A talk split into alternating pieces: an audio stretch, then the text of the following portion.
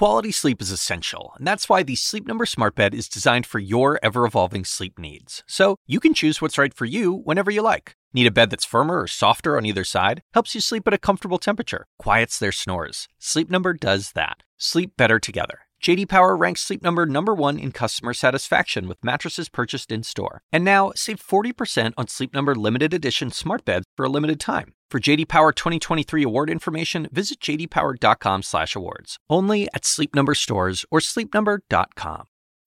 Why is it that with sparkling water, I'm always playing guessing games with what flavor I'm drinking? Is it citrus? Is it aluminum can flavored? Mm, not sure. Sparkling ice, though, they really mean flavor. Like in your face flavor. Orange mango, black raspberry. Don't even get me started on the strawberry lemonade. Kiwi strawberry slid right into my taste buds DMs last night and let them know who's boss. No subtleties there and no sugar either. But it does have vitamins and antioxidants. Find sparkling ice at a major grocery store or club retailer near you. Sparkling ice. Anything but subtle. House Republicans today questioning President Biden's brother. The lead starts right now. The impeachment inquiry against Joe Biden appears to be possibly on somewhat shaky ground after the Justice Department alleged that the former FBI informant who appeared to have so much dirt on President Biden was actually peddling lies and getting his dirt from Russian intelligence. CNN has the talking report points that Republicans are now using after years trying to sell this informant as a trusted source. Plus, the woman with the dual U.S. Russian citizenship detained in Russia, why she was in Russia, her ties to a California spa, and the alleged $51 donation that may have led to her arrest. And 21 years after the murder of Jam Master Jay, a jury will finally examine that ambush that killed a member of the pioneer hip hop group Run DMC.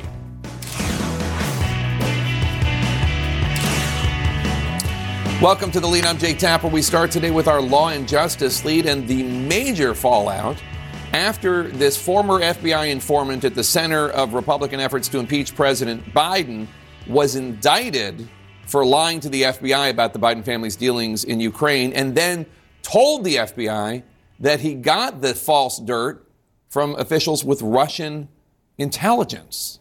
That's according to court documents where prosecutors are saying Alexander Smirnov, this informant, was, quote, actively peddling new lies that could impact U.S. elections. Today, despite a judge releasing him yesterday, prosecutors have been fighting to put Smirnov back behind bars while he awaits trial. That's him leaving court yesterday, you can see on the screen. Prosecutors are suggesting that Smirnov's Russian connections and access to cash make him a serious flight risk. While a court, iron out, court irons out those details, Democrats on Capitol Hill are, are calling on Republicans to end the impeachment inquiry into President Biden. The top Democrat on the House Oversight Committee, Congressman Jamie Raskin of Maryland, called it a quote, wild goose chase built on conspiracy theories and lies, but House Republicans say they will not back down. Instead, they say they are downplaying the influence that Smirnov has had on their impeachment inquiry. And Republicans are going after the Justice Department and the FBI for having trusted Smirnov and used him as an informant in the first place. You know, I think it's interesting that the FBI didn't investigate the allegations made years ago, and now they've indicted the confidential source that they trusted for years and made uh, paid him hundreds of thousands of dollars. So you know, there's a lot of questions I have regarding that. House Republicans are also moving full steam ahead with the impeachment process, they say. Today, they interviewed President Biden's brother James behind closed doors. James is the first member of the Biden family to testify in this investigation. And today, that businessman reiterated to lawmakers that the president, in his words, quote, has never had any involvement or any direct or indirect financial interest in his 50 year career. CNN's Manu Raju starts off our coverage of this all from Capitol Hill. Manu caught up with and asked a number of top Republicans about all of these new developments. Mr. Mr. Jordan, Republicans defiant in the face of a damning indictment charging an FBI informant of making up a bribery scheme involving President Biden and his son Hunter. Allegations central to their impeachment probe into Biden and his family's business dealings. But your promotion of a bribery scheme was false. Not at all. We're, we're, we're, we're looking at the four facts I just gave you. Those facts are true. Was it right to promote a bribery scheme for the president based on that? Today, we're asking questions to James Biden. So we're going to ask him about some of his business relationships with the Chinese. Was your brother involved in any of your business dealings? Behind closed doors today, the president's brother, James Biden, told House investigators that the president never had any involvement in his business activities. All as the GOP is at risk of seeing support for the impeachment effort collapse in the House since they have yet to prove that Biden acted corruptly to assist his family.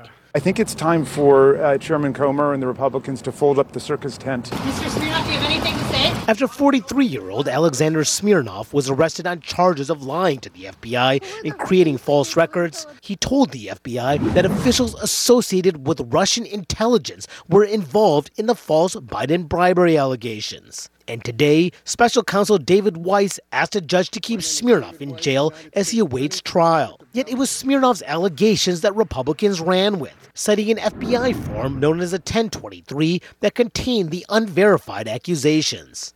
Even a trusted FBI informant has alleged a bribe to the Biden family. A key GOP chairman helping lead the probe, even calling it a smoking gun. We already know the president took bribes from Burisma. Those allegations are consistent with a pattern that we've seen in Romania and maybe some other countries. And Chairman Jim Jordan indicating the informant's allegations were essential. The most corroborating evidence we have is that 1023 form from this highly credible, confidential human source. Today, Jordan downplayed that recent remark. You said the 1023 is the most corroborating piece of information you have. Corroborates, but it doesn't it doesn't change those fundamental facts. So now it's not true. Republicans today criticizing the FBI and DOJ for previously calling Smirnov credible and paying him for information as they circulated talking points saying the Biden probe has secured more evidence and was not reliant on Smirnov's testimony, even as they removed a reference to the informant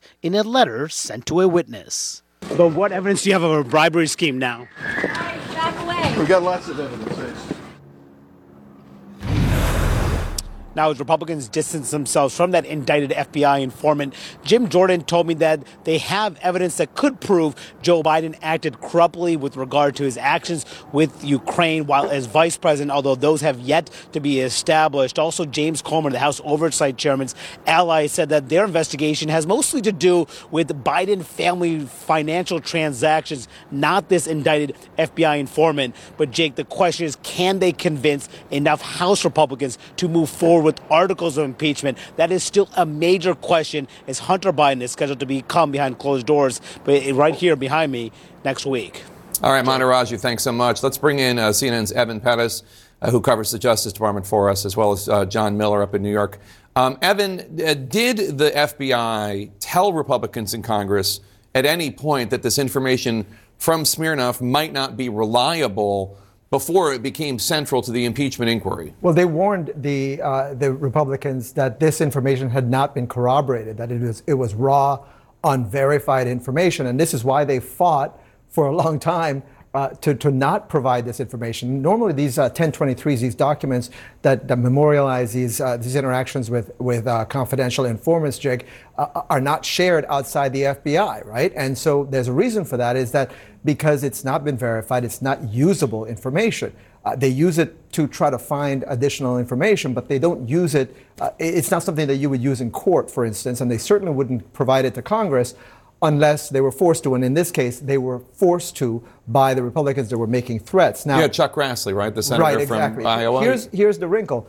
For the FBI, they were in a pickle. They were getting threats from the from re- congressional Republicans, but Chuck Grassley and people in, Cong- in, Congress already had a copy of the document, so that's where they were. Uh, now, it is true, though, that in their briefing, what they were told about Smirnov is that he had previously provided valuable information, and they had found it found him credible in those previous instances. Interesting, John. Miller, uh, before these charges, Alexander Smirnov did have this extensive history of working with law enforcement, and they considered many of the, much of the information he had provided in the past to be cre- credible and reliable.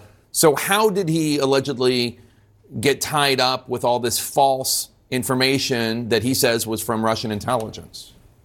Well, it's not exactly clear because He admits to talking to Russian intelligence officials, at least according to the charging documents.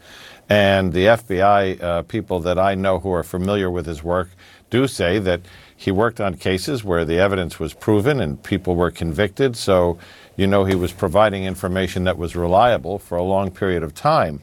So, at what point do we see that switch? Now, while they're sorting through this case, I can tell you this not about this case, but about informants in general.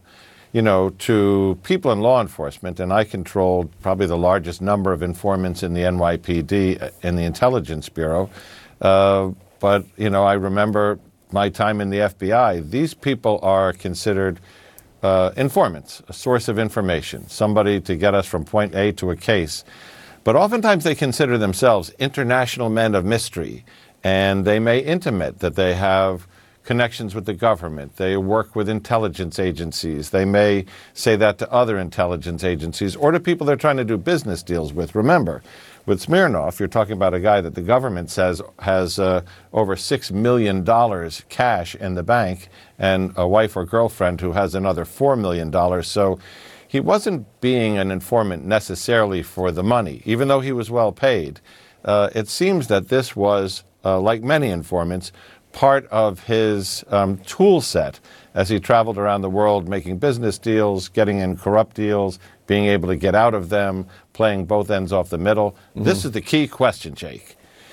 Did the Russians supply him information knowing that it would get to the FBI and do damage to um, the politics that they wanted to do damage to?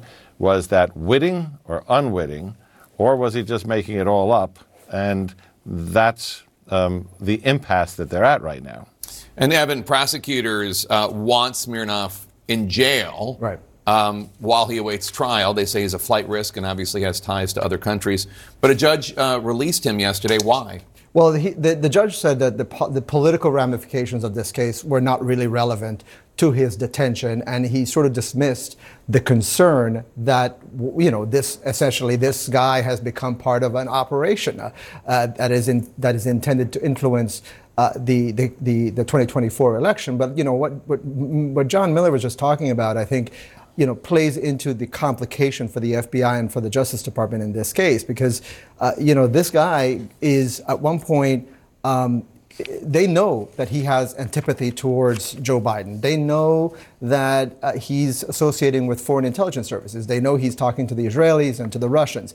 They know all of that. All of that is acceptable for the FBI. The problem is, you know, at one point, you know, does he start lying? And it, it, at what point does the FBI do something about it? Jake, that's the biggest question at this point is, uh, you know, for at least three or four years, you know, this information lived inside the Justice Department two U.S. attorneys, David Weiss and, and Scott Brady, were aware of this. And the question is, why didn't someone just start to at least pull some of the threads to unravel what obviously now are, are lies? Although I would imagine prosecuting every single informant who tells a false story, right. even knowingly so, would keep the FBI way beyond their, their capacity to do Not business. all informants are, are informing on the sitting president of the United yeah, States. Yeah, exactly. Uh, Evan Perez and uh, John Miller, thanks to both of you.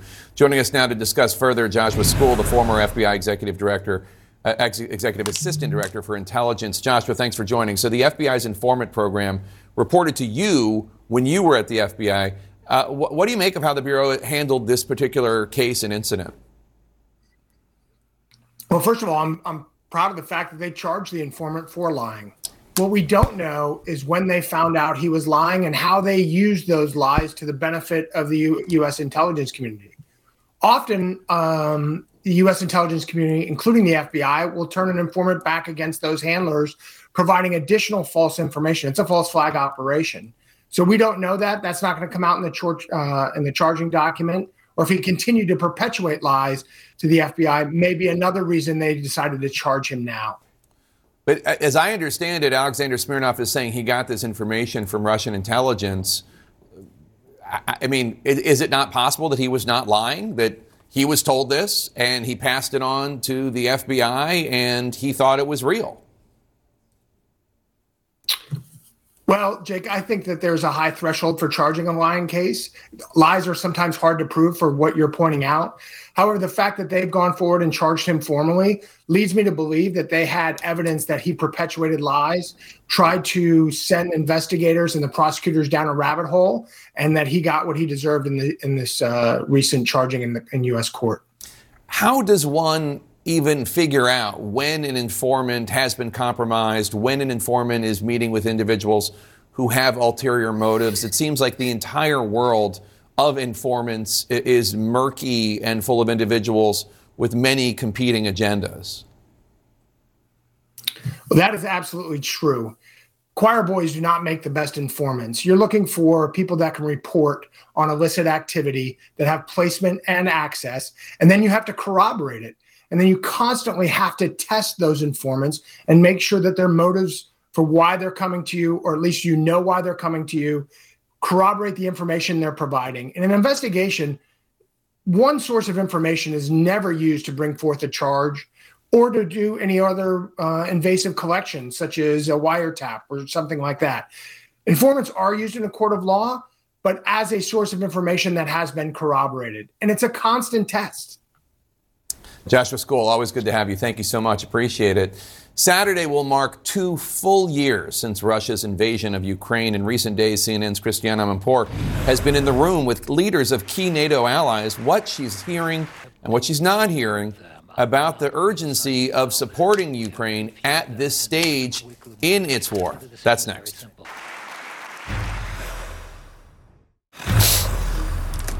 Back with our world lead as Ukraine enters its third year of Russia's full scale illegal invasion of its country.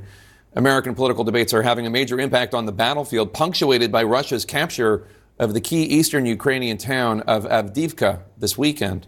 A costly loss that the White House is blaming directly on House Republicans' repeated failure to approve $60 billion in military aid for Ukraine. As former Republican Congresswoman Liz Cheney put it to me on Sunday, she blames the quote, Putin wing of the Republican Party.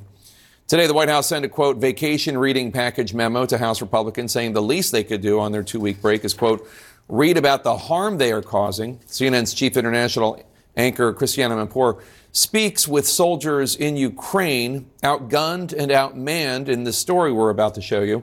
But even those with severe battle wounds tell her they want to go back to the front lines and fight for their country. Snow falls softly on new recruits for the Ukrainian Army 3rd Assault Brigade.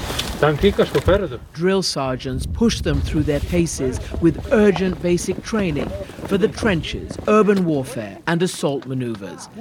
Every woman and man counts now for a battle that seems to have returned to the dire days at the start. 28 year old Serhiy came back from Lithuania to serve two weeks ago despite his health. What's wrong with you? Uh, it's asthma.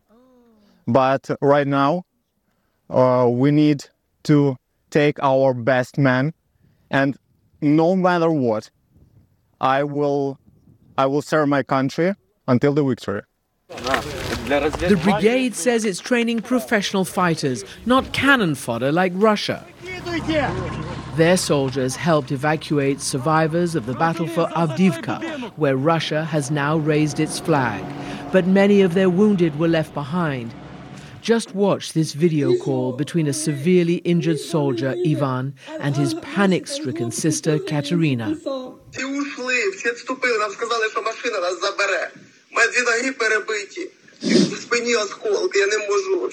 А ти сам там чи що? Ні, нас шесть чоловік. Ivan and his comrades never made it. Ukraine says there was a deal, Russia would evacuate them and exchange prisoners. Instead, Russia released video of them dead. The brigade says they were shot.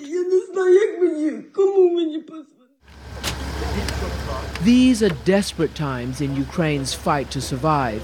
They need to replenish the ranks of the dead and injured. And even here at the Superhumans facility in the western city of Lviv, therapists and prosthetic specialists work around the clock, giving these war amputees a second chance and even a return to the front lines. 25 year old Anastasia Savka is an army sniper.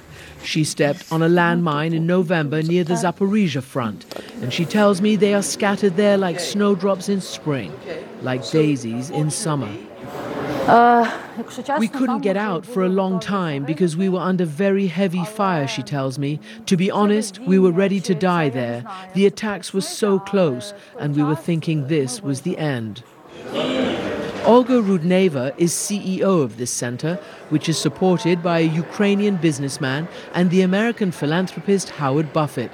80% of the patients are military, many of them multiple amputees. And that's because, Olga says, the wounded cannot get out of the battle zone during the so called golden hour to save their limbs. People are evacuated for 10 hours by comrades very often because Russians are shelling our medics. So by the time they arrive at stabilization point, we have to cut them high because of the tourniquets. So that's why we have multiple uh, amputations. Not only are they outmanned, they are also outgunned. The gridlock in Congress over military aid is showing up at the front, and time is not their friend. We reach Sergeant Mikola, who's also serving now on the Zaporizhia front line. Do you have enough weapons? Do you have enough people? Do you have enough ammunition? Uh, of course we don't, he says. There is a catastrophic shortage of people, the same with weapons. There aren't enough shells for artillery and tanks, or the tanks and artillery themselves. On a brief hiatus in the rear, they've had to buy their own mortar, small caliber, just for self defense. Problem is, no ammunition. Anastasia practices perfecting her balance, her endurance, regaining the strength to shoulder her weapons, and she wants to go back to the front. I think anything is possible, she says, but whatever happens, we all need to fight this together because the enemy is advancing. No one wants their children to still be fighting the war they and their parents have been fighting ever since Putin's first invasion a decade ago.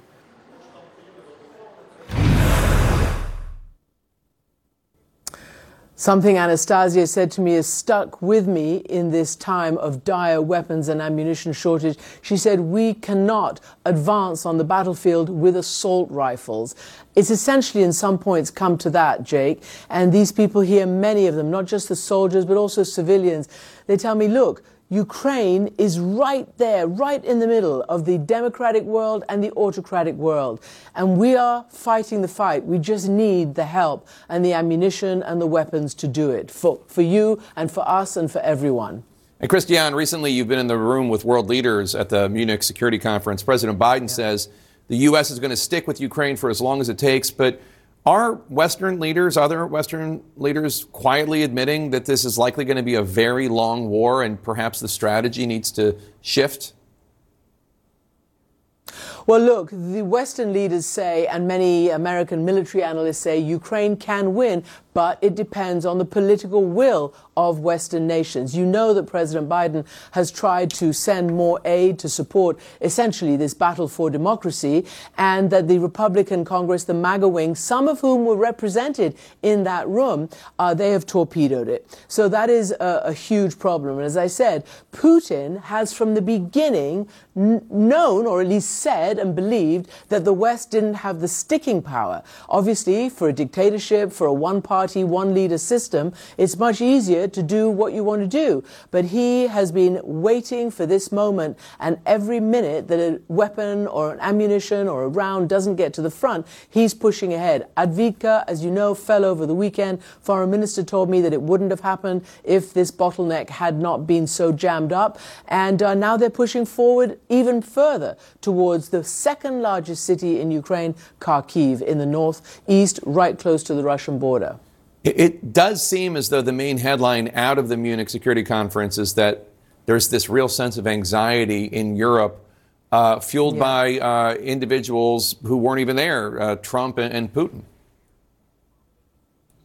Look, you're absolutely right. I've told you uh, about Putin uh, and how he's just waiting the West out, and by the way, has turned his economy towards a full defense production economy, and it's doing really well. They're pumping out shells, they're pumping out drains, uh, drones rather, and pumping out armored vehicles and all the weapons that they that they need. So they are well armed and very well manned with a three to one or four to one advantage over the Ukrainians. Donald Trump, on the other hand, is causing a huge amount, amount of anxiety, not just because he's constantly, you know, questioning NATO's Article 5 and the basis of NATO's existence to one for all and all for one, but as you know, the last comment, the latest comment during a campaign swing was that he said he would invite, you know, Putin to do whatever he wanted to a NATO country. It doesn't go down well. I'll tell you why, because the Europeans are ramping up their defense spending and they are ramping up their 2% you know requirement uh, i tell you uh, donald tusk who's the prime minister of poland a key uh, us ally reminded everybody that it was america under ronald reagan a republican president who actually came to their defense and helped all of Eastern Europe win their freedom. And I have to say, he, he tweeted to the Republicans in Congress stymieing this. He said, Reagan would be turning in his grave and shame on you. That's what's happening right now. Christiane Amanpour in Kiev, thank you so much. Coming up next, new details about one of Russia's latest detainees, a woman with dual U.S. Russian citizenship. What CNN is learning about why she was in Russia and what this, why the State Department is having trouble getting to the bottom of her case. Stay with us. This podcast is supported by Sleep Number. Quality sleep is essential. That's why the Sleep Number Smart Bed is designed for your ever evolving sleep needs, so you can choose what's right for each of you whenever you like. Need a bed that's firmer or softer on either side? Helps you sleep at a comfortable temperature, quiets their snores? Sleep Number does that. Only Sleep Number Smart Beds let you each choose your ideal comfort and support, your sleep number setting. Sleep Number Smart Beds learn how you sleep and provide personalized insights to help you sleep better. All Sleep Number smart beds feature cooling, pressure relieving comfort layers for soothing sleep throughout the night. Temperature balancing bedding is designed to move heat and moisture away when you're hot. When you're cool, they hold their energy to help warm you. Sleep better together. JD Power ranks Sleep Number number 1 in customer satisfaction with mattresses purchased in-store. And now, save 40% on Sleep Number limited edition smart beds for a limited time. For JD Power 2023 award information, visit jdpower.com/awards. Only at Sleep Number stores or sleepnumber.com. Wyndham Hotels and Resorts makes travel possible for all. Whether it's the long haulers looking for a great cup of coffee, a roomier rest for the on a whim road trippers, or a place to make summer memories with the whole family. No matter who you are, where you're going, or why, with 24 trusted brands to choose from like La Quinta, Days Inn, and Super 8, your Wyndham is waiting. Get the lowest price at wyndhamhotels.com. Restrictions apply. Visit website for more details. Topping our world lead, 33 year old dual U.S. Russian citizen Ksenia Karelina is in Russian detention. She has been arrested, Russian authorities say, for treason. She allegedly donated $51 to a Ukrainian charity. That's according to her Los Angeles employer. It's a charity that Russia's security services, the FSB, say funded an organization that assists Ukraine's armed forces. The FSB also alleges that she, quote, took part in public actions, unquote, to support Ukraine. This is while she was living in the U.S. Now, her arrest comes as other Americans, Paul Whelan and Evan Gershkovich, and dual U.S. Russian citizen Alsu Kurmasheva, are also serving time in Russia. Paul and Evan have been designated as wrongfully detained by the U.S. State Department. CNN's Matthew Chance is live for us in Russia's capital. And, and Matthew, the State Department says that Russia does not recognize dual citizenship. How, how, does that affect the U.S.'s ability to gain information about Karelina's case? Um, well, it makes it much more difficult. I mean, because normally, if you're a, a US citizen and you come to Russia, it will be with on a visa, uh, and that means that you, are still seen as a, a, US citizen when you're here. And, and so if you get arrested, uh, like Ksenia Karelina has been, it means that the automatic uh, situation is that diplomats get consular access to you. But when you come in on your Russian passport, you're regarded as a Russian citizen. It, even if you've got a, a US passport or any other kind of passport, it doesn't matter. You came into Russia on a Russian passport, as Ksenia did, and that means as far as the Russians are concerned, um, you know, they, they regard her as a Russian citizen, so that they're treating her as such. I mean, I think the big question, though, here is, you know, why someone like Ksenia Karelina, this 33 year old beauty therapist who lives in Los Angeles and, and works there uh, would have been targeted at all. I mean, her, her crimes, which her alleged crimes, which which you mentioned, you know, she gave 50 bucks or so uh, to a U.S. charity that helps people inside uh, Ukraine. She probably posted some pro-Ukrainian images uh, as well, but she's not exactly a political activist. She's certainly not uh, a politician, and it just points to this idea, Jake that there is an absolute zero tolerance in Russia these days towards any kind of dissenting opinion. I mean, if you're quiet and you don't full throatedly support the war, then people are suspicious in the authorities of you. But if you do anything uh, that they construe as being, you know, kind of supportive of Ukraine or against, you know, the, the, the, special military operation, as they call it here, you could well leave yourself being vulnerable to being called a traitor. And that's the situation uh, that Ksenia Karelina has apparently found herself in. And Matthew, we're also hearing reports of this pro Kremlin military blogger, Andrei Morozov, that he was found dead days after reporting on Russian losses in the Ukrainian town of Avdiivka, uh, which Russia ultimately captured this weekend. What can you tell us uh, about this blogger? Yeah, uh, well, I mean, again, it, points to just how difficult the line is to walk. Not only have you got to be, you've got to be supportive of Russia's troops in Ukraine, but not too supportive of them. Uh, this is a, a sort of far you know, kind of nationalist, an ultra nationalist blogger. He was known on his Telegram channel as Murz, um, had about 100,000 uh, followers. Uh, he was very upfront with Russian troops in their uh, military operation, as they call it here, uh, the war in Ukraine, inside Ukraine, delivering very hard hitting, truthful, apparently, reports about the state of weapons and the state of the forces uh, up there. He went a bit too far, though, because he said that um, Russian troops had lost 16,000 people in the assault on Avdiivka, uh, which he compared with the loss of thousands of troops uh, from, from the Ukrainian side. And that was just too much uh, for many of his comrades, uh, many of his commanders, and they forced him to take that post down. And he said in his last post before he committed suicide that he was being bullied. And so that, that was the reason, it seems, that he took his own life. CNN's Matthew Chance in Moscow. Thank you so much. Appreciate it. Coming up next, the CNN exclusive tracking one of the last aid trucks to enter Gaza. What we can confirm happened to that truck and the questions now directly is at, now directed at Israeli forces.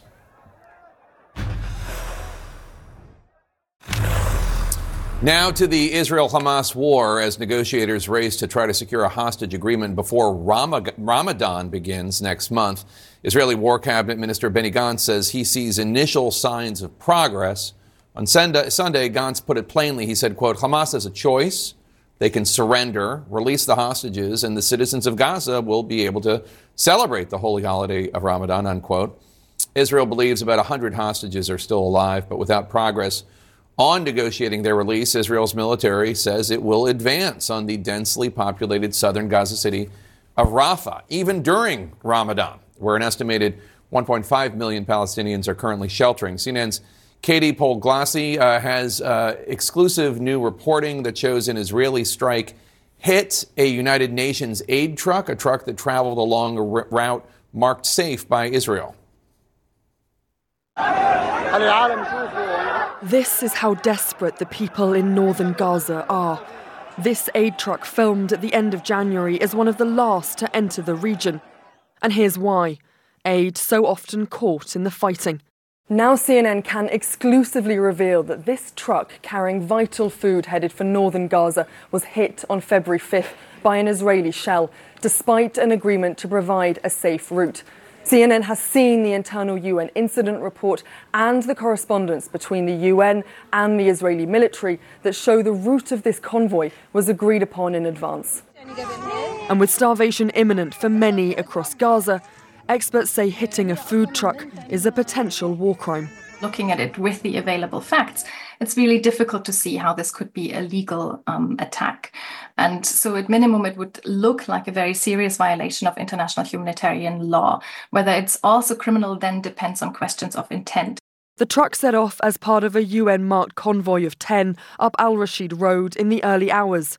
It reached an IDF holding point at 4:15 a.m. Stationary for over an hour, it was then hit at 5:35 a.m. Fortunately, no one on board was killed. The UN says they were hit by Israeli naval gunfire, and in satellite imagery taken just two hours after the attack, CNN identified ships that could only be Israeli naval boats. They've been deployed along the coast and are attacking Gaza from the west. We share with the Israeli army the coordinates of the, the convoy, and only when the Israeli army gives us the okay, the green light, uh, does UNRWA move. And the purpose of this deconfliction process is to make sure that aid convoys don't get hit. It's not the first time this has happened. Many other aid trucks have been hit since the beginning of this conflict. The UN says northern Gaza is still home to reported 300,000 civilians. UNRWA says half of its mission requests to the north have been denied since January, and since this latest attack, they have taken the painful decision to stop trying to deliver aid to the north at all. The IDF says it's helping to coordinate humanitarian relief in Gaza, but aid agencies say they face repeated delays while some staff are detained and even tortured. A UN mission in December described one aid worker who said he was stripped, beaten, and blindfolded.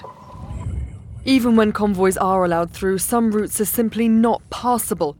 This large crater blocking Al Rashid Road just weeks before it was designated by the IDF as the main route permitted for humanitarian vehicles such large percentages of the population are at such dire need, at such immediate risk of starvation. From that perspective, it's really hard for me to understand what kind of um, potential military rationale could um, be advanced to justify actions like this.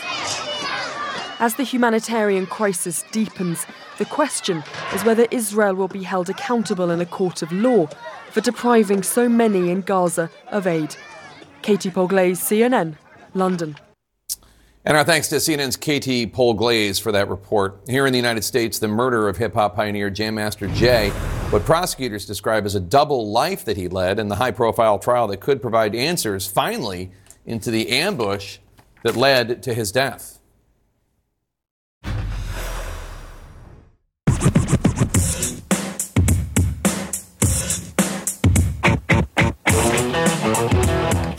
In our pop culture lead, Run DMC transformed hip hop. Their collaboration with Aerosmith and Walk This Way is heralded as a milestone of genre blending, becoming the first hip hop song to reach Billboard's top five in 1986.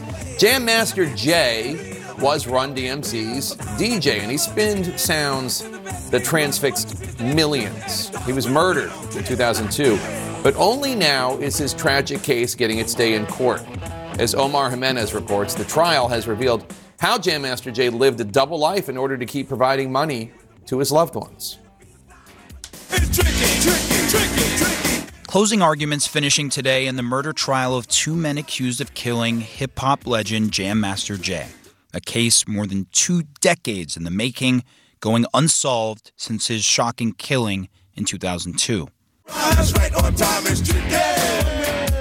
Jam Master Jay was part of the collectively legendary group Run DMC. They were the definition of hip hop, and Jam Master Jay, whose real name was Jason Mizell, was the center of it all. But Jay went from the height of Run DMC fame to being the victim of a brutal shooting death inside his recording studio in Queens, New York. Please welcome Run DMC into the Rock and Roll Hall of Fame. The group was inducted to the Rock and Roll Hall of Fame in 2009 years after Jam Master Jay's untimely death. Finally, in August 2020, a break in the case when prosecutors unsealed their indictment. According to court documents, Jam Master Jay was at his recording studio on October 30th, 2002, when the defendants, Ronald Washington and Carl Jordan Jr., entered, Prosecutors say Jordan fired two shots, one of which killed the hip hop legend. Investigators say the shooting was the result of a drug dispute. According to court documents, Jam Master Jay had been involved in transporting kilogram quantities of cocaine between 1996 and 2002. Alongside his music career. Then, prosecutors say, in or about July 2002, Mizell acquired approximately 10 kilograms of cocaine. A dispute between Washington and one of the co conspirators resulted in Mizell telling Washington that he would be cut out of the Maryland transaction. Following Washington's dispute with Mizell, Washington and Jordan conspired to murder Mizell. The killing of Jam Master Jay was a shock to the hip hop community and beyond, made harder by how long it took to make an arrest. For years, a witness who was also shot that night testified he was scared to cooperate with the investigation. According to the New York Times, he eventually identified Jordan as the alleged gunman and Washington as the alleged accomplice. Jordan also faces charges of cocaine distribution and conspiracy to distribute cocaine. Both men have pleaded not guilty. Now, in closing arguments today, both the attorneys for Jordan and Washington argued it was a third man named Jay Bryant who was actually the shooter. And Bryant was charged with two counts of murder tied to this case in May of last year. He's pleaded not guilty. His case was severed from these two. But prosecutors say he was seen entering the building before the shooting, that a piece of clothing with his DNA was found at the scene, and that he told the close associate he was the actual shooter. But prosecutors also say the evidence doesn't exactly support those claims. Overall, this decision will soon be up to a jury to decide this case that has now been over two decades coming, Jake. All right, Omar Jimenez, thank you so much for that. Coming up, the startling headline today that puts a reported timeline on Russia possibly sending a nuclear weapon to outer space. With Kizik hands free shoes, motion sounds something like this. Kizik helps you experience the magic of motion. With over 200 patents and easy on, easy off technology, you'll never have to touch your shoes again. There are hundreds of styles and colors, plus a squish like nothing you've ever felt. For a limited time, get a free pair of socks with your first order at kizik.com/socks. The assignment with me, Audie Cornish. So there have been arrests, suspensions, disciplinary hearings. They're shutting down graduation events. At this moment, the part of the protest that are admirable are young people calling attention to atrocities. Michael Roth is the president of Wesleyan University. I would like to make a space for them to do that as long as that space doesn't prevent other people from pursuing their education. Listen to The Assignment with me, Audie Cornish, on your favorite podcast app. Welcome to the lead. I'm Jake Tapper. In this hour, an immediate chilling effect in Alabama after a ruling by the state Supreme Court equating frozen embryos to children. The term, quote, wrath of God, used to justify the decision coming up. The IVF treatment now on hold in that state as clinics and patients in the state consider their legal liability. Plus, the shocking headline today in the New York Times that would grab the world's attention. That headline reads, quote, U.S. warns allies Russia could put a nuclear weapon into orbit this year. But we're going to start this hour with breaking news. Sources telling CNN that the White House is considering new executive action on the southern border. Let's get straight to CNN's Priscilla Alvarez at the White House. And Priscilla, this executive action would target asylum for migrants. Tell us more.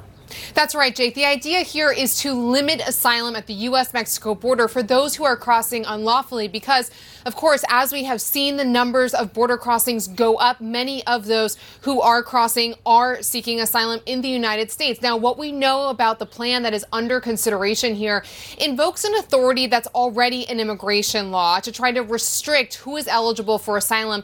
Again, if they cross unlawfully, this is something that does not affect people who are going to the legal ports of entry. Now, what this also notes is the president embracing tougher border measures. We saw some uh, something similar to this in that Senate border compromise that included extraordinary powers given to the Homeland Security Secretary to essentially shut down the border if certain triggers were met. Well, it's unclear whether this would meet that threshold. It certainly shows the White House embracing what is a more restrictive measure on the U.S. Mexico border. Now, sources tell me that no final decision has been made, but notable all the same. The White House telling me in a statement, quote, no executive action, no matter how aggressive, can deliver the significant policy reforms and additional resources Congress can provide and that Republicans rejected. We continue to call on Speaker Johnson and House Republicans to pass the bipartisan deal to secure the border. Now, Jake, it's also worth noting that this authority that's being considered in this executive action is one that former President Donald Trump tried to use himself in his own proclamation back in 2018. Now, in that instance, he tried to shut down asylum entirely at the border. It's unclear whether this would t- go to that length. There are usually exceptions, but all the same, again, the president uh, and the White House considering an executive action here that would be far tougher when it comes to asylum seekers at the U.S. Mexico border. Priscilla, what is the current situation at the southern border of the United States? have the record numbers of migrants have they those numbers slowed at all? They have dropped, though it's all relative. Homeland Security officials tell me they're seeing about 4,000 people crossing a day. That is a big drop from December when we were seeing 11,000 people a day. Now, the reason for that is because there have been ongoing talks between the U.S. and Mexico, essentially from Mexico, to double down on their enforcement. And officials I've talked to cite those ongoing discussions as the reason behind this drop in numbers. But everyone here is quite cautious about what it means moving forward because oftentimes in January, January, there is a drop in numbers, and in the spring, it starts to go up again. So for now, the White House feeling confident about where the numbers are, though, of course, uh, it would be better if they were lower, but there is concern that come the spring, those numbers could go up again. All right, Priscilla Alvarez at the White House. Thanks so much. CNN's Melanie Zanona is on Capitol Hill for us. Melanie, is this going to be a popular move amongst lawmakers. Well, look, Republicans had been calling on the administration to use executive authority to secure the southern border. In fact, it was one of the reasons they cited when they decided to kill the Senate bipartisan deal to secure the border. They went from saying we need legislation to then suddenly saying that Biden already has the authority to act. But I'm sure there will be some praise, even if it's backhanded praise, over this move. I'm sure Republicans will say they were justified in killing that bipartisan deal because they say now Biden is acting and maybe it motivated him to act. But they're still likely going to say that this is short of what their hardline demands are. And the reason why is because they like this issue of the border as a bargaining chip. They want to hold on to it when it comes to debates over Ukraine aid. Even though they scuttled that bipartisan deal, top Republicans are still insisting, at least in the House, that they need to secure the border before they provide any additional aid to Ukraine. Speaker Mike Johnson has not said how he would handle a Senate passed foreign aid package that did come over from the Senate. Uh, he's still taking a look at that. They have not made a decision on how to proceed. He has requested a meeting, though, in recent weeks with the president on the border and Ukraine. Biden was asked about that recently. He said he'd be happy to meet with the speaker if he has something to say, but so far that request has not been granted, Jake. All right, Melanie Zanona, thanks so much. Appreciate it. Turning now to our world lead and new reporting from the New York Times reporting that American intelligence agencies are warning their European allies, quote, if Russia is going to launch a nuclear weapon into orbit, it will probably do so this year, but that it might instead launch a harmless dummy warhead into orbit to leave the West guessing about its capabilities, unquote. This builds on what CNN reported just last week when the chairman of the House Intelligence Committee, Congress Mike Turner of Ohio, sounded the alarm about a serious national security threat and quite frankly scared a lot of Americans when he posted, quote, I am requesting that President Biden declassify all information relating to this threat so that Congress, the administration, and our allies can openly discuss the actions necessary to respond to this threat, unquote. We now know that Congressman Turner was alluding to plans that Russia is working to develop this nuclear space weapon with the capability to destroy commercial and government satellites orbiting the Earth. President Biden, as you may recall, downplayed the risk. There is no nuclear threat to the people of America or anywhere else in the world with what Russia is doing at the moment, number one. Number two, anything that they're doing and or they will do relates to satellites and space and damaging those satellites potentially. Number three, I, there is no evidence that they have made a decision to go forward with doing anything in space either. Yesterday, Putin denied these plans that have been reported on by the New York Times, saying that Moscow is categorically against the deployment of any nuclear weapons in space. Joining us now is national security correspondent for the New York Times, David Sanger. Uh, David, and you're the one that wrote this article. You note there's a sharp divide among American intelligence officials and agencies about whether Russia might launch a real or a quote dummy weapon. Why is there such a sharp divide in the intelligence community about Russia's intentions and capabilities here? Well, Jake, I think there are two reasons that the divide exists. Um, the first is that there's every possibility that what Putin wants to do at this point is repeat what he did two years ago. We reported over the weekend that uh, during uh, the time period right around the invasion of Ukraine uh, two years ago, the Russians sent up a secret payload in a, a military launch that appeared to be a, a, test run for putting a nuclear weapon in space, but they didn't actually put one in space. Um, now, the new intelligence, the intelligence that led uh, Representative uh, Turner, Chairman Turner, to turn out that statement you showed, suggests they're planning another launch. And the division is are they going to again put what would essentially be a dummy warhead into space? Would they put a real one up there as a threat to the United States to essentially say, if you press us too hard for sanctions, if you press too hard in Ukraine, if you cut off our oil and gas shipments uh, along the way, we have a way of taking out your entire communication system. Of course, it would also take out theirs. Yeah, on Friday, President Biden, of course, said that there's no evidence that Russia had decided to go ahead with this plan to put this weapon into space. Your reporting suggests that Russia could launch something as early as this year, 2024. But if Russia wants the West to guess about its capabilities, do you think its goal is to deter other countries that may also want the ability to take out an adversary's satellites or space weapons? What, what do you think is the agenda here? It's a really good question. So, one possibility, Jake, is that in do, putting this weapon up, if they decide to go do it, the Russians are doing the equivalent of what they and the Chinese have done by putting malicious cyber code in our electric grid or in our communications grid. It's sitting there to be discovered as a threat. If you go to help out Taiwan too much, we could take out your systems. It's a little bit different than the old Cold War mutually assured destruction that we all learned about, you know, in school uh, so many decades ago. Uh, because in that case, if one country took out Los Angeles, the other one might take out Leningrad. Um, in this case, the Russians may well be concluding that no one is going to risk a nuclear war over an explosion in space that doesn't have human casualties. Does the intelligence assessment by the U.S. agree on how Russia, how Putin plans to use this space weapon? The assumption is for intimidation, right? That nuclear weapons are primarily used for coercion. So, a year and a half ago, Jake, we were talking uh, on your show about whether or not the Russians would use a tactical nuclear weapon in Ukraine. It was, came at a moment that they were losing a lot of territory. And the question was would they use the threat of that to keep the Ukrainians from pressing too hard? This is another version of using nuclear weapons for coercion.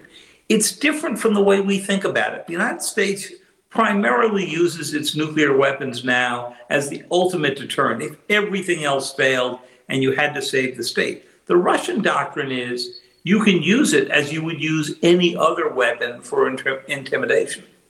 David Sanger, thank you so much. Appreciate it. Let's bring in astrophysicist Neil deGrasse Tyson, author of Accessory to War The Unspoken Alliance Between Astrophysics and the Military. Um, Neil, thanks so much for being here. So, U.S. officials uh, say that they're very worried about this Russian space weapon and how it could pose a significant threat to the United States and its allies by taking out satellite capability.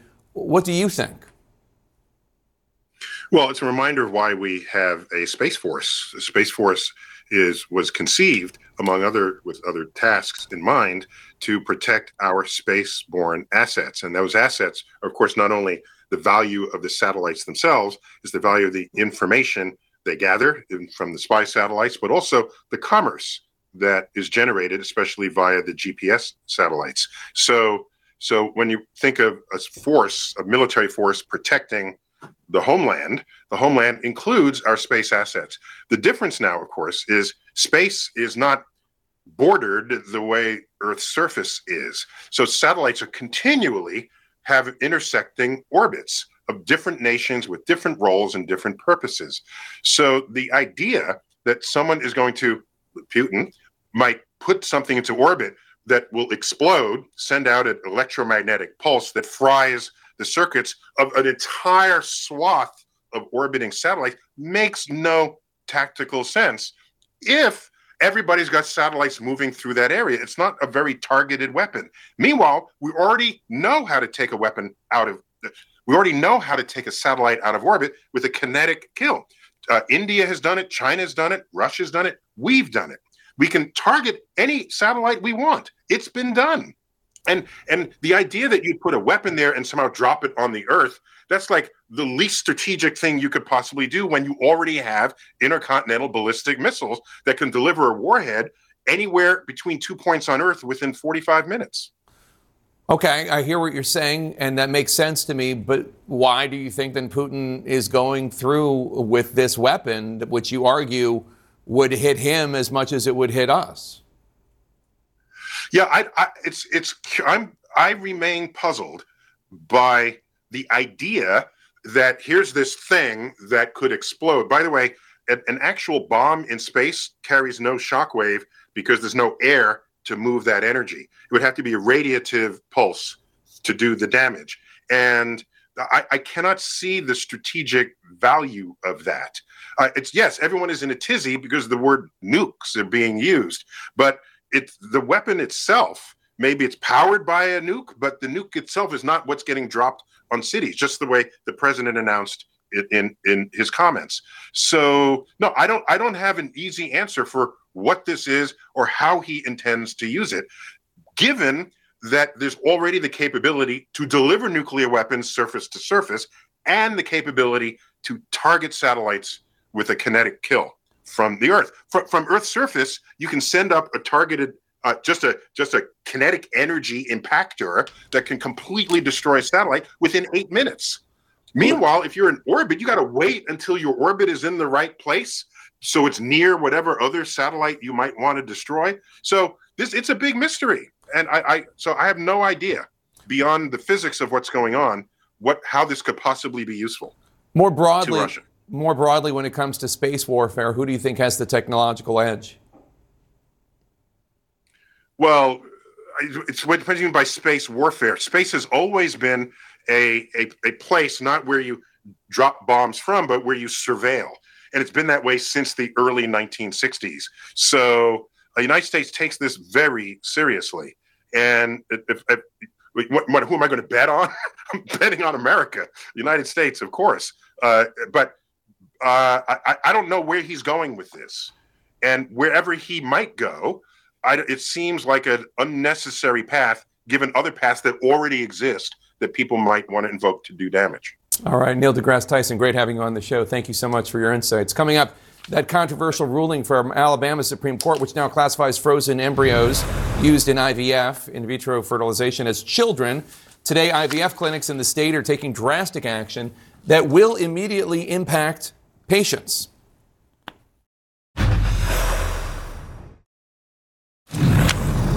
In our health lead, Republican presidential candidate Nikki Haley is now weighing in on the controversial ruling from Alabama's Supreme Court that found that frozen embryos are, in their view, people.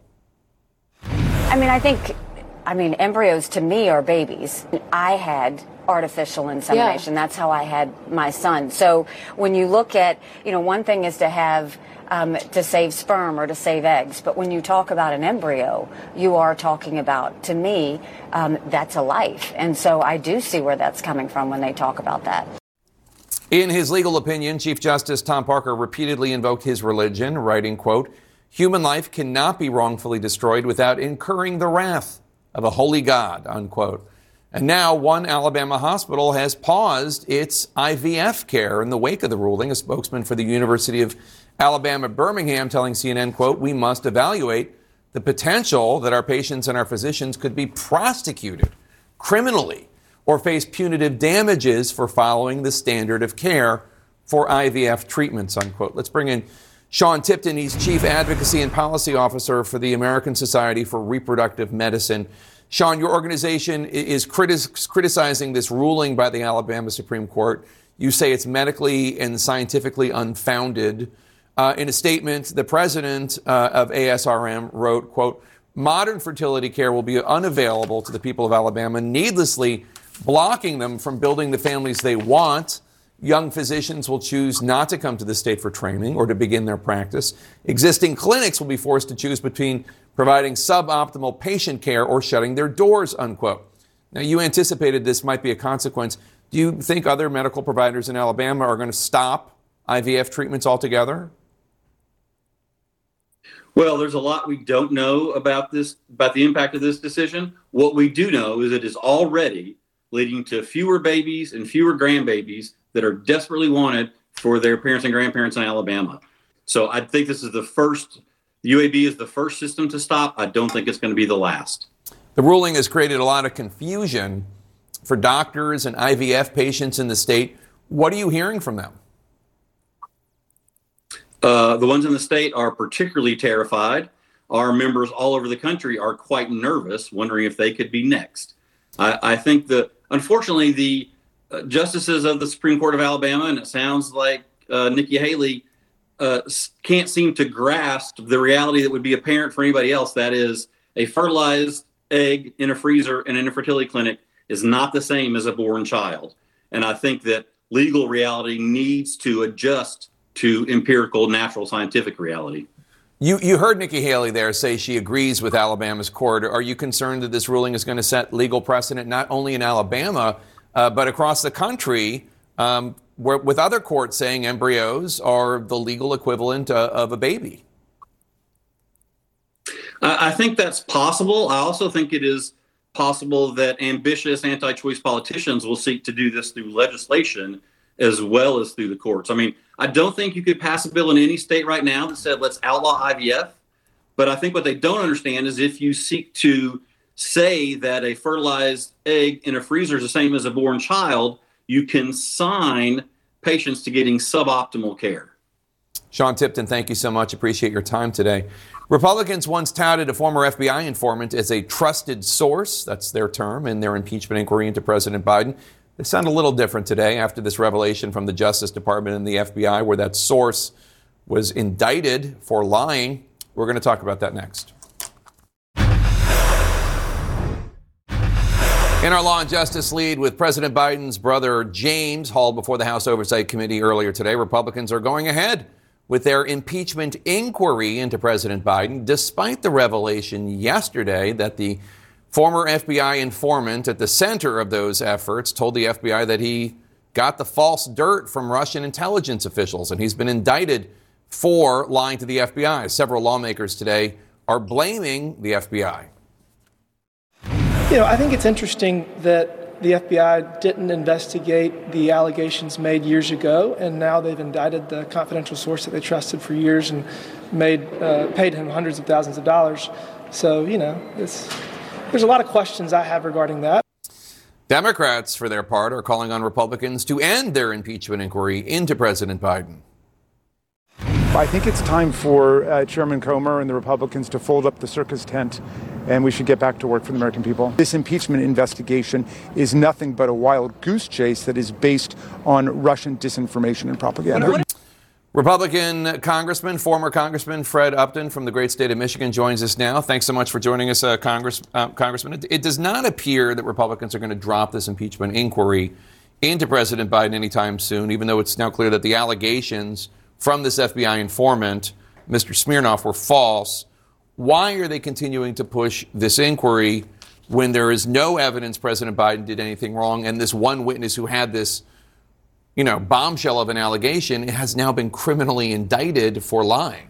Well, I think the base is demanding it, but at the end of the day, the votes are not. If, this is how it ends up, the votes aren't there to move this thing forward, let alone send it to the Senate uh, for a trial there. So I think it, it dies on the vine. I mean, the, the evidence that came out yesterday, uh, and, and some of this is, with Smirnov, the FBI didn't discover until late last fall. So, I mean, it's relatively new evidence that led, we all know the wheels of justice turn slowly.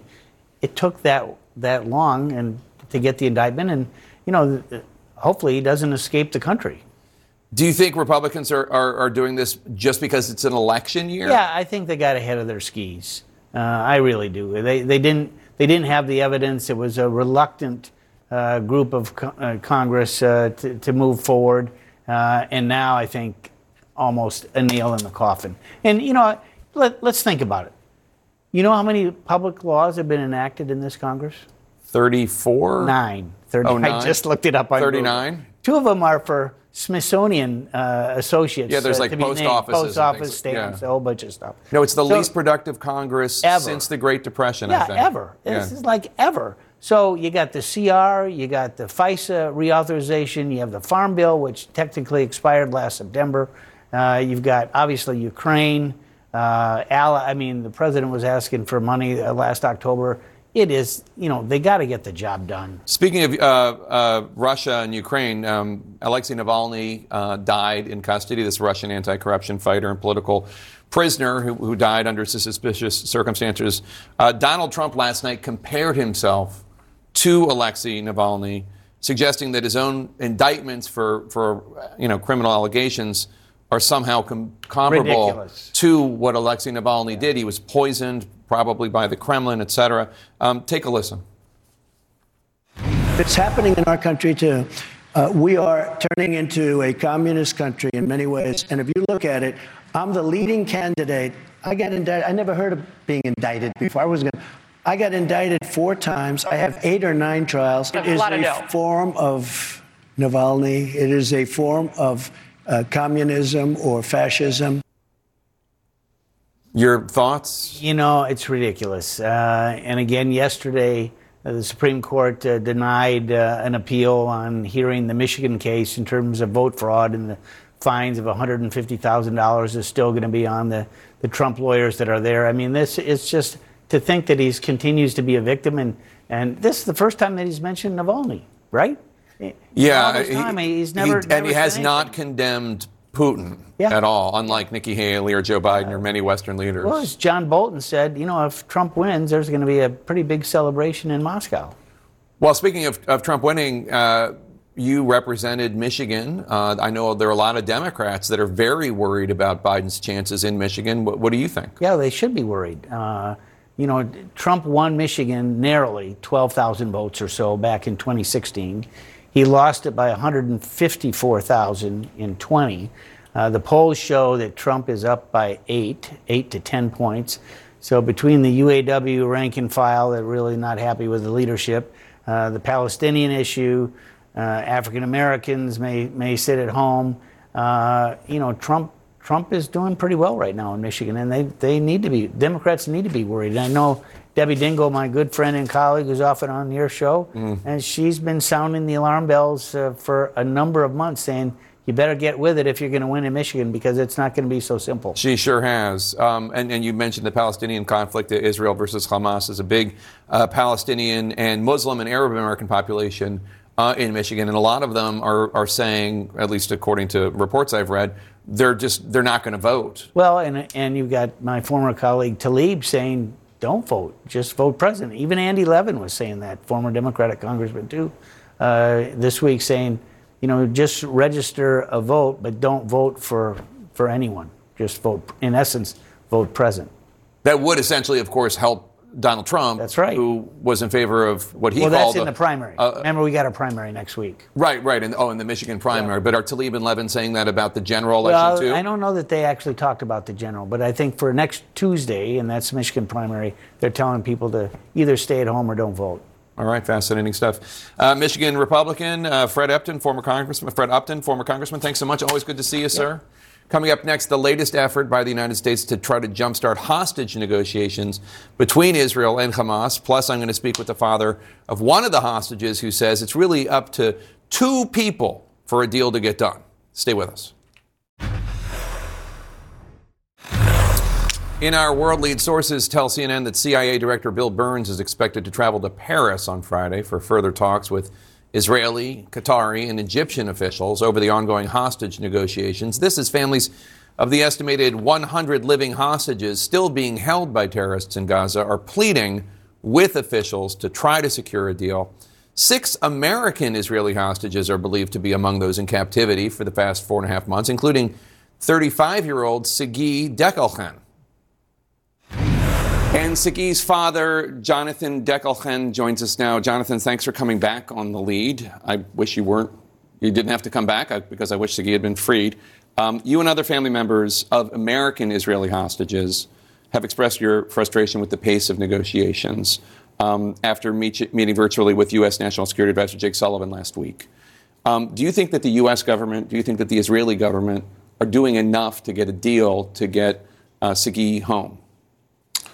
Well, um, look, at the end of the day, there are two people that have to agree in order for all of the hostages to come home um, alive and not in boxes. One is Yahya Sinwar, uh, wherever he is. The head of other, Hamas. Head of Hamas. And the other is Benjamin Netanyahu, uh, our prime minister in Israel. Uh, the Biden administration has has done and, and we believe is doing as much as it can to facilitate the the freeing of these hostages. More needs to be done clearly. Um, it's been well over two months since the last hostage was released. The facts on the ground tell us that more needs to be done, um, and the sides need, need to work harder, whether it's the Israelis, the Americans, the Qataris, because time, time is not on the side of the hostages. And we have serious concerns how many of the 133 that we presume are alive, we hope are alive, are actually still with us. When's the last time you had any proof of life for Sagi? I'm from Kibbutz Nir Oz, which was destroyed on October 7th. On that day, 80 of our people, of kibbutz members from aged 1 to aged 85, and a number of Thai workers were taken to Gaza. In late November, early December, a wave of releases came, and, and about 40 women and children from our kibbutz were released. Of those, some of the women and some of the teenagers uh, were able to tell us that they had encountered Sagi alive in the tunnels underneath Khan Yunis. But since that time, we have heard nothing. And in fact, only those people whose relatives, who, whose loved ones appeared in Hamas hostage videos have seen any sign of life. And we don't even know, for the most part, when they, those were dated. Benny Gantz said today um, that the Palestinian people could enjoy Ramadan uh, and the, essentially implying that the war would be over if Hamas would just surrender and turn over the hostages. And, and I'm wondering what you think when you hear that. That's, that's a, you rarely hear that being acknowledged in the streets uh, when people are protesting the war and calling for a ceasefire. But, but what's your take when you hear Benny Gantz say that? Well, I, I mean, it, he's stating the obvious. Uh, the problem here is that both sides need to need to agree to that. Um, from my perspective, there's absolutely no doubt that Hamas needs to be eradicated as a military and a governing organization, not just for the sake of Israel and Israelis, but for the sake of the people of Gaza. Uh, Hamas has held Gaza hostage since its coup in 2007. Uh, it's over a million people who are held captive, in essence, by a terrorist organization that was never supposed to be the one and only ruling authority in Gaza. Mm-hmm. As for what the what the end game can be, the expectation that Hamas will simply lay down its weapons and turn over the hostages, uh, while hopeful and admirable, is not practical. Uh, we know that if that could happen, the hostages would come home alive. As we've seen, that's not likely. And so Israel and its partners have to be a lot more creative in moving forward on any plan and in any action that is going to get these hostages home. President Biden is um, vocally growing uh, frustrated with Benjamin Netanyahu and the way that the prime minister and the IDF are, are waging this war in Gaza. Um, are you worried at all that that tension will get in the way of negotiations to get Sagi and other hostages home? Well, sometimes friends have to argue, and sometimes friends have to push each other. And I think the hostage families, nearly all of them, would welcome the United States pushing Israel, pushing a very reluctant Israeli government uh, towards negotiation. Because this idea that Israeli forces will go knocking on, on Sinwar's door in some bunker underground and he will then release all of the hostages, that's fantasy. And the only way these people are coming out are through negotiations. The Israeli ministers themselves um, in, in the Israeli cabinet have made it clear that they believe that the hostages are not a priority. Uh, that means that for the sake of the six American and the other 120 something uh, Israeli hostages, we need our partners abroad to make it clear to the Israeli government that for the good of the hostages, for the good of the Israeli people as a whole, and I believe for the, the, the right minded world, these hostages have to come home alive. Yeah. In a recent article um, you wrote for the Atlantic Council, you wrote, quote, by invoking the Holocaust when talking about October 7, 2023, the Israeli government is released from its accountability for the massacre that day and its sacred responsibility to return all the hostages alive. Uh, explain what you mean by that. Well, I look at this from a number of perspectives. I'm a, my day job until October 7th was as a professional historian, but I'm also the child of Holocaust survivors. So, very sensitive to invoking ever the Holocaust in, in, in any scenario. In this particular one, um, around the events of October 7th, there really is no parallel. Um, we Israel since 1948 has been a sovereign country. Generations of Jews and, and friends of Jews worked in order to create a sovereign country with a strong army that was meant to protect its citizens, if nothing else, its civilians. Um, that basic social contract, not just within Israel, but for the Jewish diaspora, was broken on October 7th. Uh, failed, the Israeli government and our army failed on October 7th. But that failure is the failure of a sovereign state with its own powerful army.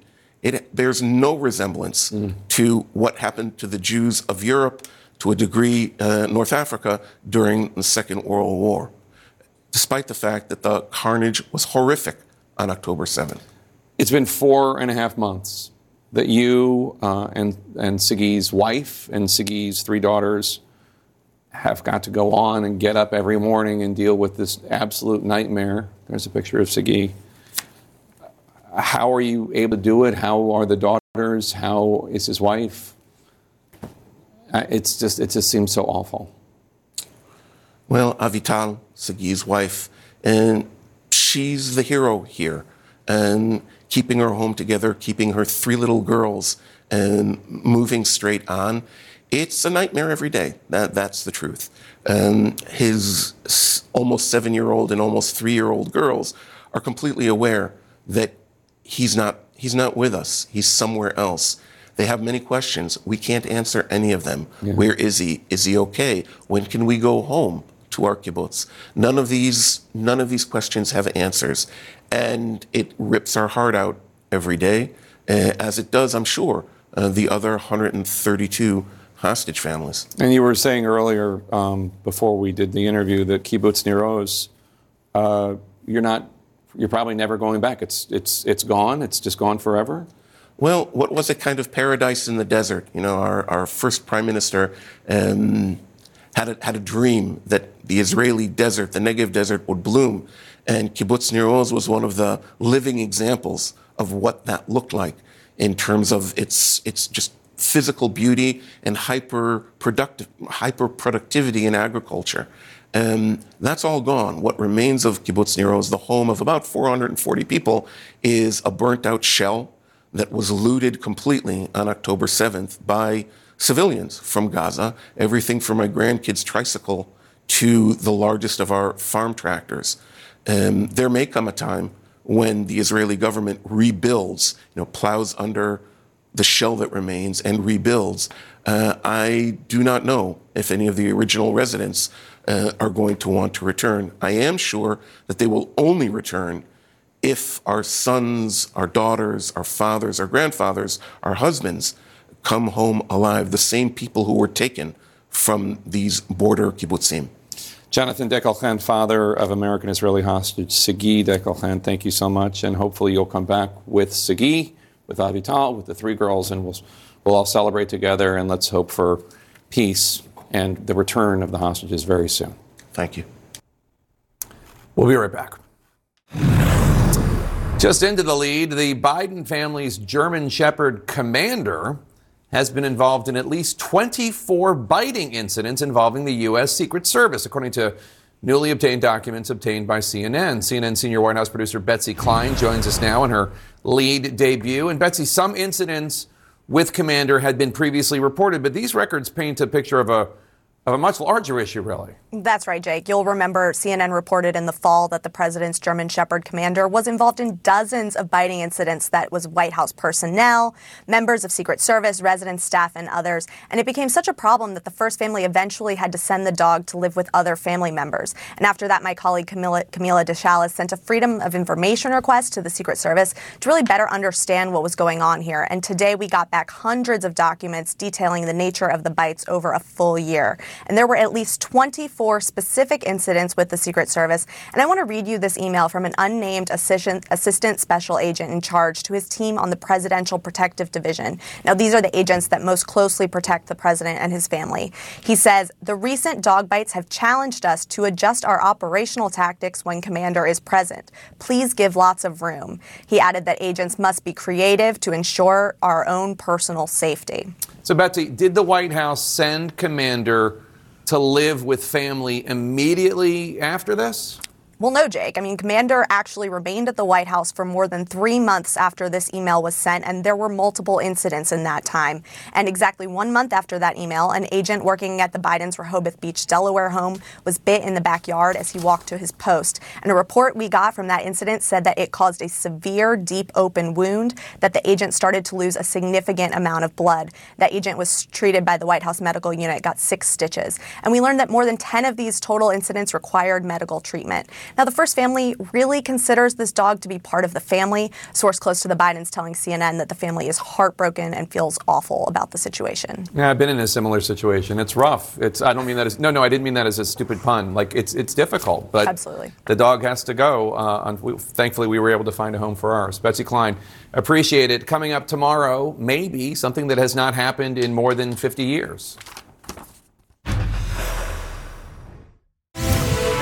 Breaking news Donald Trump is for, asking for at least an extra month to pay that massive court judgment. The, pres, the president's attorneys, former president's attorneys, are asking for the judge in Trump's civil fraud trial to delay enforcing the $355 million penalty for at least 30 days. They're accusing the New York State Attorney General of a quote, unseemly rush to enforce that judgment. Trump has 30 days from when the judgment was entered to post bond and appeal. Finally, for us today in our out of this world lead, it's one big milestone accomplished and an even bigger one to go for the latest moon lander. Launched last week aboard a SpaceX rocket, the uncrewed spacecraft successfully fired its engine and went into orbit around the moon today. It's named Odysseus, or Odie for short. It was sent up by a Houston based company called Intuitive Machines, which posted this picture of Odie in orbit a short time ago. Tomorrow afternoon, we're going to bring you live coverage as Odie will attempt the first soft landing on the moon by a U.S. spacecraft since the Apollo missions of the late 1960s and early 70s. Happy landings to Odie and good luck. You can follow the show on X at the Lead CNN. If you ever miss an episode of the Lead, you can listen to the show whence you get your podcasts. Our coverage continues now with one Mr. Wolf Blitzer right next door in a place I like to call the Situation Room. I'll see you tomorrow. When you work, you work next level. And when you play, you play next level. And when it's time to sleep, Sleep Number smart beds are designed to embrace your uniqueness, providing you with high-quality sleep every night. Sleep next level. JD Power ranks Sleep Number number 1 in customer satisfaction with mattresses purchased in-store. And now, the Queen Sleep Number C4 smart bed is only $1,599. Save $300 for a limited time, only at Sleep Number stores or sleepnumber.com. Prices higher in Alaska and Hawaii.